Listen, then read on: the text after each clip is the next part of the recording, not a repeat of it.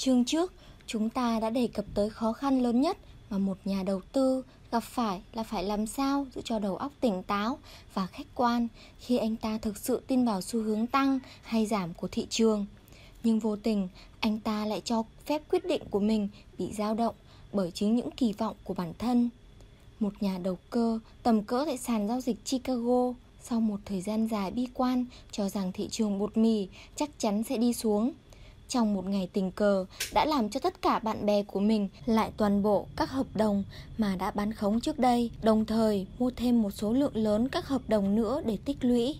Ông ta còn lớn tiếng cho rằng thị trường giờ đây đã đến lúc đảo chiều đi lên. Trong hai ngày sau đó, ông ta tiếp tục duy trì trạng thái của mình, nhưng thị trường vẫn không nhúc nhích lên tí nào. Vậy là ông ta đã quay lại và tin vào xu hướng đi xuống của thị trường một cách chắc chắn hơn nữa. Xét ở mức độ nào đó thì hành động của ông ta giống như một phép thử ở thị trường Nhưng phần nhiều là phép thử cho bản thân Để xem liệu việc thay đổi chiến lược và hành động ngược lại của mình với những gì đang theo đuổi có thể khiến ông ta tự thuyết phục chính mình hay thay đổi quan điểm bi quan hiện tại về thị trường hay không. Và khi không thay đổi được, ông ta lại càng thêm chắc chắn về quan điểm cũ và sẵn sàng hành động quyết liệt hơn. Thực ra, đó cũng là điều dễ hiểu bởi nếu cảm thấy thật khó khăn để giữ cho tư duy tỉnh táo và độc lập khi thực hiện các cam kết trên thị trường thì cũng chẳng dễ dàng gì khi phải làm điều tương tự với các thứ liên quan trực tiếp tới lợi ích cá nhân. Giống như một quy luật, chúng ta có thể tìm ra muôn vàn lý do để làm những điều mình muốn và không làm những điều mình không muốn. Câu ngụy biện, dù thế nào, điều đó cũng đúng được hầu hết chúng ta thay đổi bằng một câu dễ sử dụng hơn. Bất cứ điều gì tôi cũng muốn đúng. Lúc này, hẳn trong đầu bạn đọc đã hiện ra tên của một nhân vật xuất chúng. Người này vẫn thường hành động theo phương châm này. Nếu smith và sonet có một thỏa thuận miệng với nhau, mà sau cùng thỏa thuận đó hóa ra lại có lợi cho jones smith thì sẽ luôn luôn nhớ rằng đó chỉ là một thỏa thuận không chính thức và có thể bị xóa bỏ bất cứ lúc nào.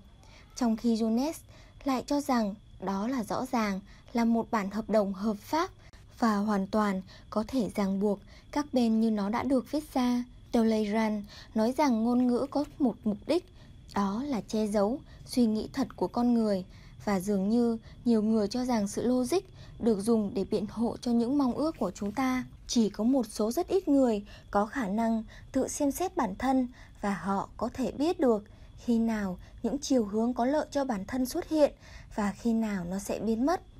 Số người cố gắng làm bằng được điều này lại càng ít hơn. Phần lớn, chúng ta đều hướng cách nhìn nhận của mình theo những quyền lợi ích kỷ của bản thân. Đối với chúng ta, vấn đề không phải là liệu chúng ta đã nhận thức được đúng vấn đề hay chưa, mà liệu chúng ta đã vượt qua nó để bảo toàn niềm tin của mình hay không nhưng khi chúng ta tiến hành hoạt động mua và bán, điều đó sẽ không được phép xảy ra. Thị trường thật nghiệt ngã, nó sẽ không bao giờ bị sự ngụy biện của chúng ta làm lung lay. Nó sẽ phản ứng lại chính xác hành động của tất cả các lực lượng và cá nhân đang tham gia trong đó. Chúng ta không thể chỉ vì hành động lợi ích riêng của mình như những ngành kinh doanh khác.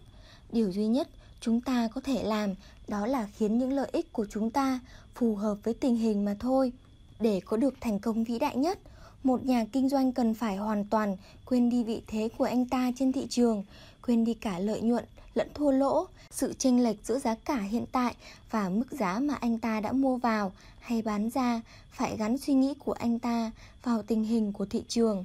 Nếu thị trường đi xuống, anh ta cần bán ra, bất kể đang có lãi hay là thua lỗ, bất kể đã mua vào cả năm hay chỉ vừa mới mua vào 2 phút trước. Thông qua hội thoại, chúng ta sẽ thấy một nhà đầu tư bình thường xa rời thực tế trên như thế nào. Nó cũng có thể thấy rất nhiều lý thuyết về đầu cơ hoàn toàn không đáp ứng được khái niệm này. Một tay môi giới đưa ra lời khuyên Anh đã có 5% lợi nhuận rồi, anh nên chốt lời đi thôi. Điều đó có thể chấp nhận được trong trường hợp bạn không hề hiểu biết gì về thị trường. Nhưng chỉ cần có một chút kiến thức thôi thì bạn cũng sẽ hiểu rằng là khi xu hướng tăng điểm đã đạt đến cực điểm, bất kể trạng thái của bạn có thế nào. Hãy cắt lỗ đi, hãy để lợi nhuận của anh ta lên mà không cần phải bù đắp thua lỗ nữa. Đó là một câu nói được xem như là vô cùng khôn ngoan đối với một kẻ mới vào nghề, Nhưng vấn đề là ở chỗ khi nào chúng ta nên cắt lỗ và nên để lợi nhuận tăng đến mức nào. Nói cách khác, thị trường sẽ như thế nào? Nếu bạn có thể biết được điều này thì lỗ và lãi sẽ không còn là một vấn đề nữa. Một người nào đó thậm chí đã tính toán rất kỹ càng và tỏ ra rất hài lòng về kết luận mà anh ta đã đưa ra rằng 7% là lãi suất tối đa nên duy trì khi đầu cơ cổ phiếu Union Pacific, còn thua lỗ thì nên chỉ hạn chế ở mức 2 hay 1,5%. Không gì có thể ngu ngốc hơn những con số này. Ông ta đang cố ép thị trường phải phù hợp với việc mua bán của ông ta thay vì điều ngược lại, làm cho việc mua bán của ông ta phù hợp với thị trường. Ở bất cứ một văn phòng môi giới chứng khoán nào, bạn cũng sẽ để ý thấy rằng phần lớn các câu chuyện đều xoay quanh lỗ và lãi của các nhà đầu tư. Brown đã lãi tới 10%, vậy mà anh ta sau đó đã để tuột mất. Anh bạn thông thái của anh ta nói rằng Scott vị đại ơi, anh còn muốn mua gì nữa nào? Anh còn chưa hài lòng với 10% lợi nhuận hay sao? Cho dù hiếm khi ta nghe thấy, nhưng câu trả lời đáng lẽ phải là Tất nhiên là không, nếu tôi biết rằng thị trường sẽ còn lên cao hơn nữa. Một tay môi giới nói với khách hàng Hãy để họ chốt lời với một khoản lợi nhuận nhỏ thôi Nếu không họ sẽ giữ chúng mãi và sẽ phải chịu thua lỗ đấy Họ chẳng bao giờ chịu hài lòng với lợi nhuận có được đâu Có thể đó sẽ là một chiến lược tốt nếu như cả môi giới và khách hàng của anh ta đều không hề hiểu biết gì về thị trường, Nhưng sẽ thật là vô nghĩa đối với một người muốn hướng tới tính hợp lý và khoa học cho dù ở mức độ nhỏ nhất. Sự thực là một nhà đầu tư càng để cho đầu óc anh ta tập trung vào trạng thái của mình trên thị trường bao nhiêu thì những suy luận của anh ta sẽ càng trở nên méo mó bấy nhiêu và kết quả là anh ta sẽ không tiếp nhận những gì đi ngược lại với quan điểm anh ta đã định sẵn trong đầu. Bạn phải thử thì mới biết được bản thân vô lý như thế nào khi đã quá tin tưởng vào một xu hướng nào đó của thị trường.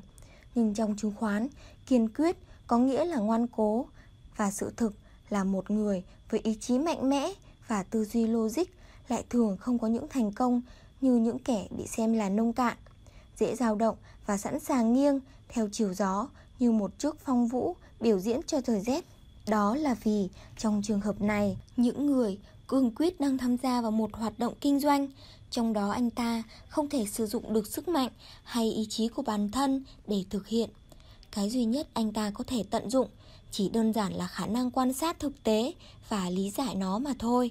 Thế nhưng, về lâu dài, người có chút đầu óc sẽ là người thành công hơn bởi cuối cùng anh ta cũng học được cách thức tiếp cận những thực tế đó của thị trường với thái độ khách quan và tỉnh táo hơn. Những người với suy nghĩ đơn giản hơn, sau khi đã đi theo một chiều hướng nào đó của thị trường, thường dễ dàng bị ảo vọng của bản thân làm cho lung lạc. Họ có thể mua vào với giá cả biến động đi lên. Nếu giá đi lên đến một mức độ nào đó, họ thấy thị trường có vẻ mạnh mẽ. Đi kèm đó là một loạt các tin tức tốt xuất hiện và họ lại hy vọng có được lợi nhuận lớn hơn. Sau khi đã tăng 5 điểm, họ lại hy vọng sẽ tăng thêm 10 và khi đạt 10, họ lại muốn đạt 15, 20 điểm nữa. Mặt khác, nếu giá cả đi xuống, họ quy kết rằng ai đó đã thao túng thị trường hay phá giá để dễ bề tích lũy và hy vọng thị trường sẽ khôi phục.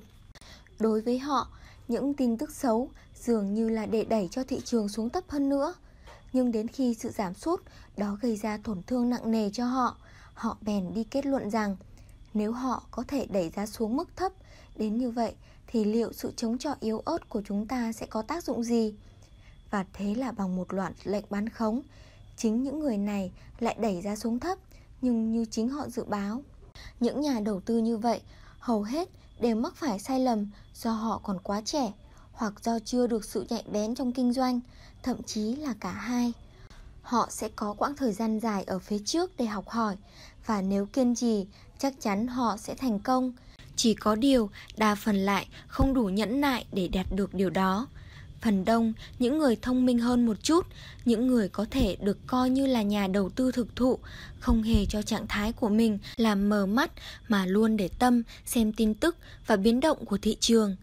Tuy nhiên, họ lại không nhìn nhận ra một cách đúng đắn yếu tố quan trọng nhất, mức độ tác động của những thay đổi lên giá cổ phiếu.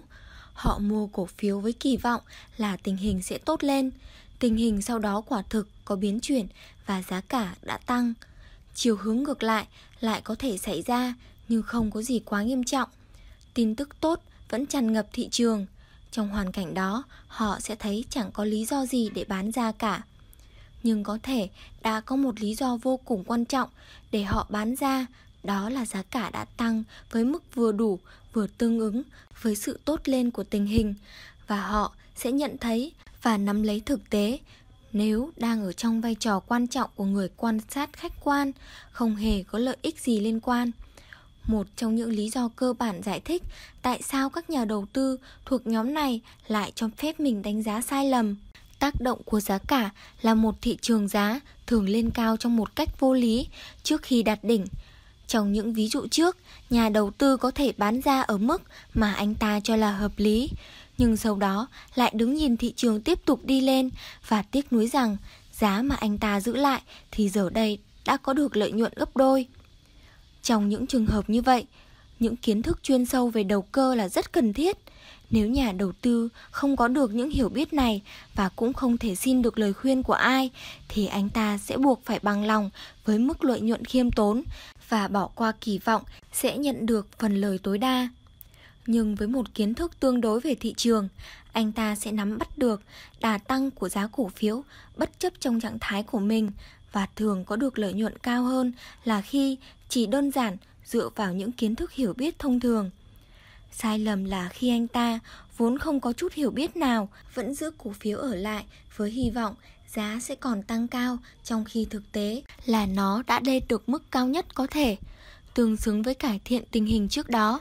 Trong số 1.000 nhà đầu tư, chắc chắn chưa có nổi một người có thể được kinh nghiệm dày dặn và sự chuyên nghiệp cao tới mức có thể hoàn toàn vượt qua được những ảnh hưởng do tâm lý của mình gây ra đối với suy luận của bản thân.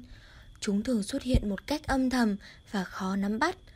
Một trong những khó khăn cơ bản của một nhà chuyên gia phải vượt qua là làm sao ngăn trí tưởng tượng phong phú của bản thân, nghĩ đến những gì mình đang tìm kiếm. Một ví dụ sẽ làm rõ điều này. Cứ cho là một chuyên gia rút ra kinh nghiệm của bản thân rằng sự xuất hiện của những hố đen trên thị trường là những biểu hiện cho thấy sự đuối sức của nó.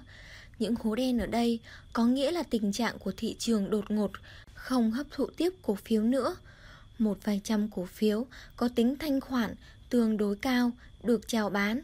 Xu hướng chung của hiện tại của thị trường là đi lên, nhưng không có người mua nào xuất hiện cho đến khi giá cả được hạ xuống nửa điểm hay một điểm. Điều này đối với một cổ phiếu có tính thanh khoản cao là không bình thường. Mặc dù cho giá cả nó có thể hồi phục sau đó, nhưng các chuyên gia không quên sự thất bại trong phút chốc đó của thị trường và sẽ không chấp nhận mua vào với mức giá cao như cũ nữa. Đối với anh ta, đó là biểu hiện của một thị trường đã hết lực mua. Giờ đây, giả sử một nhà đầu tư đã tính toán rằng giai đoạn tăng trưởng thị trường sắp kết thúc và thực hiện bán khống theo đúng như dự đoán của anh ta. Anh ta dự đoán rằng các nhà đầu tư khác giờ đã chất đầy cổ phiếu vào trong tài khoản của họ. Chỉ có vài điều là không hoàn toàn chắc chắn về điều đó. Trong hoàn cảnh này, bất cứ sự xuống dốc rất nhỏ nào cũng có thể là hố đen đối với anh ta. Cho dù trong những hoàn cảnh khác, anh ta thậm chí sẽ không buồn để ý hay nghĩ ngợi gì về nó. Lúc này, lúc này anh ta đang tìm kiếm dấu hiệu cho thấy thị trường đã đuối sức và điều nguy hiểm là ở chỗ trí tưởng tượng của anh ta cho thấy điều mình đang tìm kiếm cho dù nó có thực sự tồn tại hay không. Điều tương tự cũng xảy ra trong trường hợp ai đó muốn xác định xem thị trường đang ở giai đoạn tích lũy hay phân phối. Nếu bạn muốn một sự phân phối sau đợt tăng điểm mạnh, khả năng rất cao là bạn sẽ nhận thấy nó. Nếu bạn đã bán ra và muốn một phản ứng ngược lại của thị trường để có thể mua lại, bạn sẽ thấy rất nhiều dấu hiệu của sự phục hồi. Có một câu ngạn ngữ mà phố Wall vẫn thường truyền tay nhau. Đó là không có ai tin tưởng rằng thị trường sẽ đi xuống mạnh mẽ bằng anh chàng vừa bán hết cổ phiếu của mình và đang muốn mua lại. Khi nghiên cứu những yếu tố, kỹ thuật của thị trường như vậy, một tình huống có thể hiểu theo hai chiều hướng khác nhau.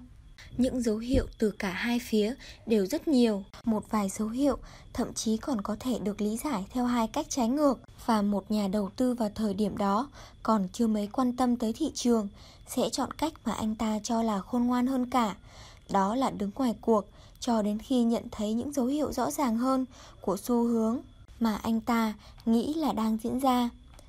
Trong những hoàn cảnh không rõ ràng như thế, bạn sẽ thấy một quy luật gần như biến rằng một nhà đầu tư đã tích cực mua vào và ít lâu sau đó sẽ lý giải rằng đó là những yếu tố cho thấy thị trường đang đi lên.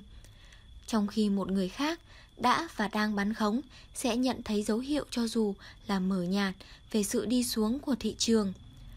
Quả là kỳ lạ, nhưng hoàn toàn dễ lý giải. Trong những tình huống như vậy, khi đánh giá của một cá nhân về thị trường đã bị quan điểm của anh ta tác động thì không có câu thần chú nào hiệu nghiệm hơn là đừng. Bởi lẽ, khi một nhà đầu tư đã nhận ra rằng anh ta không còn là một nhà khách quan nữa thì có nghĩa anh ta đã đạt được một bước tiến lớn hơn. Nhận thức này sẽ giúp anh ta không mù quáng tin tưởng vào điều mà lúc đó anh ta tin là một sự suy luận hợp lý, trong khi lại chỉ đơn giản là một sự thôi thúc quá mạnh mẽ của lòng tham. Các nhà phân tích nhận thấy phần lớn đám đông công chúng thường tin rằng thị trường sẽ còn đi xuống khi nó đã ở đáy và ngược lại còn đi lên khi đã đạt đến đỉnh nên họ lại là những người chiến thắng và đánh bại các triệu phú trong chính trò chơi của mình bằng cách đơn giản là làm ngược lại những gì họ cho là đúng đắn. Mua khi cảm thấy cần bán và bán khi cảm thấy cần mua. Tom Lawson, trong thời kỳ hoàng kim của mình, dường như từng có lần mơ tưởng rằng công chúng sẽ bán lại cho các nhà tư bản của tập đoàn Standard Oil những cổ phiếu đã mua từ họ và dồn tất cả vào một chỗ. Chắc chắn Thomas với sự nhân ái của mình là người đầu tiên áp dụng phương pháp bán khống trên thị trường. Nhưng công chúng giờ đây đã không còn ngây ngô và ương ngạnh như xưa nữa. Rất nhiều nhà đầu tư nhỏ mua vào và bán ra một cách thông minh và số lượng người xem việc tham gia thị trường chỉ như trò cá cược, may rủi đã giảm đáng kể. Chắc ai cũng hài lòng về điều đó trừ các tay môi giới trước nay vẫn làm giàu nhờ sự ngây ngô của các vị khách hàng đáng kính của mình. Tuy nhiên, có một điều vẫn sẽ luôn luôn đúng, đó là thời điểm thị trường có vẻ sung sức nhất cũng là lúc nó gần đạt đỉnh nhất và thời điểm khi giá dường như bắt đầu rơi tự do là lúc nó gần đáy nhất. Bởi vậy, phương pháp thực tế nhất của một nhà đầu tư có thể dùng để áp dụng nguyên tắc này là sẵn sàng bán ra khi niềm tin về xu hướng đi lên của thị trường đã lan rộng khắp nơi và mua vào khi công chúng đang ở trạng thái bi quan nhất. Nguyên tắc này đặc biệt quan trọng và các nhà đầu tư nhất thiết phải ghi nhớ nếu muốn có được lợi nhuận từ những quan điểm về thị trường vì sẽ đến lúc lợi ích của anh ta trùng khớp với xu hướng giá cả của thị trường. Tóm lại, một nhà kinh doanh hay đầu tư chứng khoán đã nghiên cứu về chứng khoán đủ lâu để đọc cuốn sách này, có khả năng sẽ không thể kiếm lợi nhuận bằng cách đi ngược lại chính suy nghĩ của mình. Thậm chí, nếu điều đó là có thể, nhưng anh ta sẽ cố gắng để đưa ra những đánh giá khách quan, không định kiến và nghiên cứu tâm lý của đám đông, đặc biệt là khi nó được thể hiện qua sự biến động của giá cả.